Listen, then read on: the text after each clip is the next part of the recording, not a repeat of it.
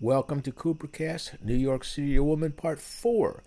This is your host, Al's podbroker, John Sachs. In this episode, Al talks about working with the great photographer Richard Avedon for the cover photo for this album. At Columbia Records, you, you didn't have to fool around. You Well- could actually get who you wanted, or Richard Avedon. That's what I was going to ask you about. You went to the studio, Yes, and it's a very moody, somber shot. You're lying on a couch or something, probably. and it's kind of a combination of a little, if you were a woman, it would be seductive. It's a little sad, it's very moody. You're only looking at half the picture. Right, right. Um, You can open that up. Right. I didn't, you know, okay, so your wife at the time is on the back cover, but you wouldn't know that unless you opened the whole full album up. Right. Okay. So what it is is like um, softcore '69. Very soft. S- core. seriously, yeah. Well, I mean, you're both facing in the same direction. if we didn't have any clothes on, we would be in the correct position. Well, you're both facing toward the camera. Uh, Yes, but if we look down, right. Okay. Yeah. but it's it's a fantastic. Do you have copies uh, uh, of this that are not wrapped around an album? no. Hmm.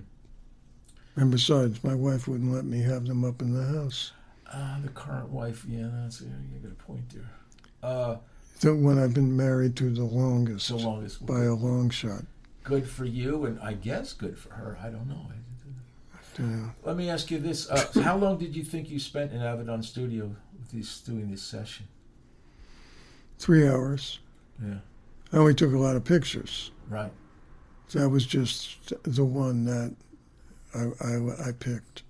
Did he have? Uh, it was like lots of assistants, or was it just him He had one assistant that was unbelievable.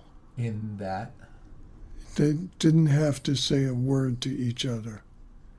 He he knew, like he was counting photos. He knew when to hand him another camera. Mm-hmm. You know when he was out of film, Right. and uh, and he changed the lighting without instruction.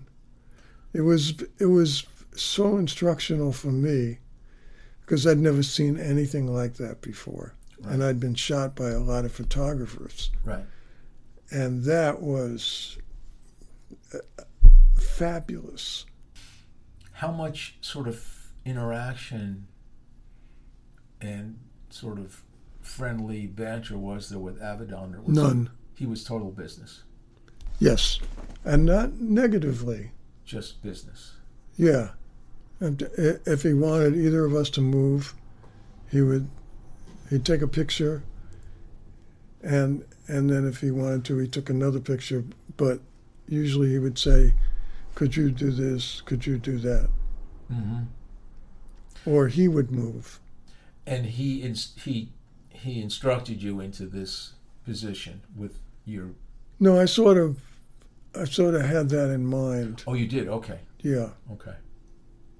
Well, uh, you know, you look at the photograph, and uh, it's clear that there are some big name photographers who I think get by with a certain degree of hype, but Avedon clearly was the real deal.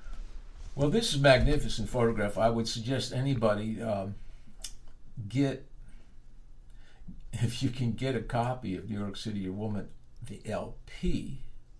Well, the CD is the same except that it's smaller. Yeah, but this 12 by 12, it opens up, so you have a 12 by 24 of young Al and young Al's young wife back in 1970 or 71, and it's pretty stunning.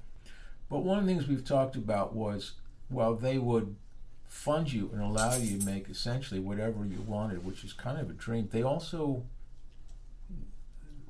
did they not publicize you as they might have? Well, every artist thinks that. Yeah. Um, is your sense that these albums, this considerable series of solo albums you made at least paid for themselves?